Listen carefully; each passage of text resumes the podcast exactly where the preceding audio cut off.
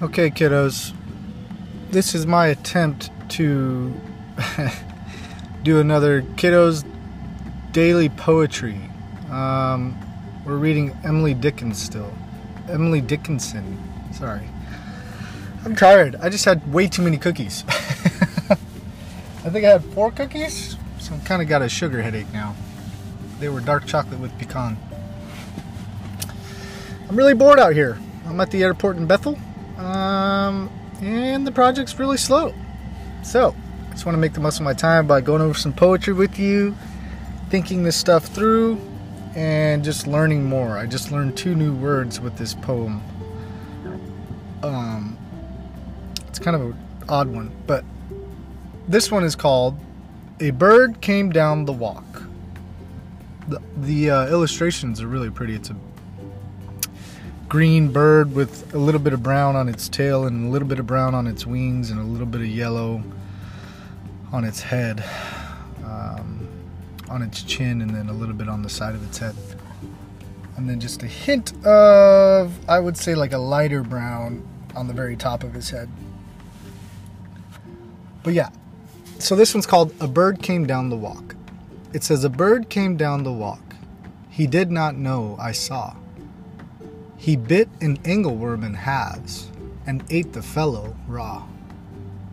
And then he drank a dew from a convenient grass, and then hopped sideways to the wall to let a beetle pass.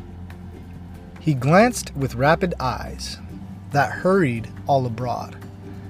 They looked like frightened beads, I thought. He stirred his velvet head. Like one in danger, cautious, I offered him a crumb, and he unrolled his feathers and rowed him softer home. Softer than oars divide the ocean, too silver for a seam, or butterflies off banks of noon leap plashless as they swim. So seam is another word for ripple or furrow. So the or so his feathers and he and he unrolled his feathers and rowed him softer home, softer than oars divide the ocean, too silver for a seam. So too silver in the ocean for any kind of ripples or furrows.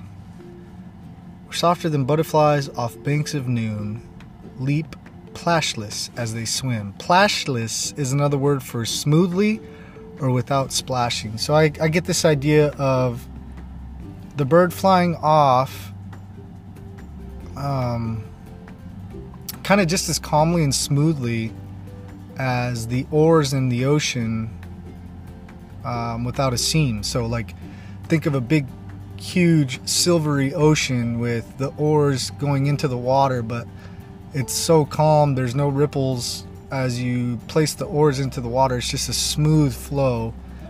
And then plashless, smoothly without splashing. When the butterflies, um, they leap and as they swim, they do it without uh, splashing and very smooth in the water. So it's a really cool picture of a bird having a good day getting some good food. I know you guys love worms, so when I read that part about him eating an angleworm in halves and eating the fellow raw, I know you're probably like, oh, stupid bird.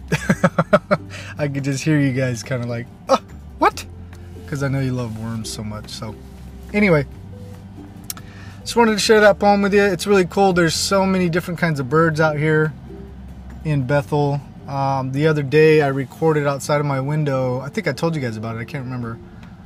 Just a bird with super, super skinny, long legs. Not very tall, but the legs were super skinny. Super skinny feet. And then a long, like three to four inch beak that was the size of a needle. I think I did show you guys when I was in Anchorage for Oliver's birthday. Um, and it's just really cool seeing how these birds just pick up and go how they'll you know they'll stand on a tall piece of grass or, or you know something a little more firm than grass a, a nice firm bush. Um, and that bush would barely it, it, would crumble underneath the weight of even a small child but these birds can fly onto it um, so rapidly and then fly off of it rapidly as well So all the mechanics and the physiology it takes to be able to do something like that is just pretty astounding. It's pretty amazing how birds get to do what they do. I wish I was a bird sometimes. I love birds.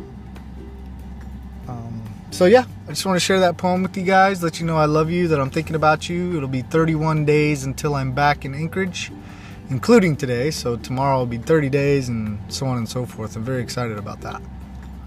Um, we should be paving here in the next couple of weeks. I need to do a little more studying on the plans, and then I need to study some more structural steel plans. But yeah, love you guys. I hope you have a good day. Uh, let me know what you think about the poem, and uh, I look forward to doing the next one with you maybe tomorrow. We'll see. Okay, love you guys. God bless you. Talk to you soon. Bye.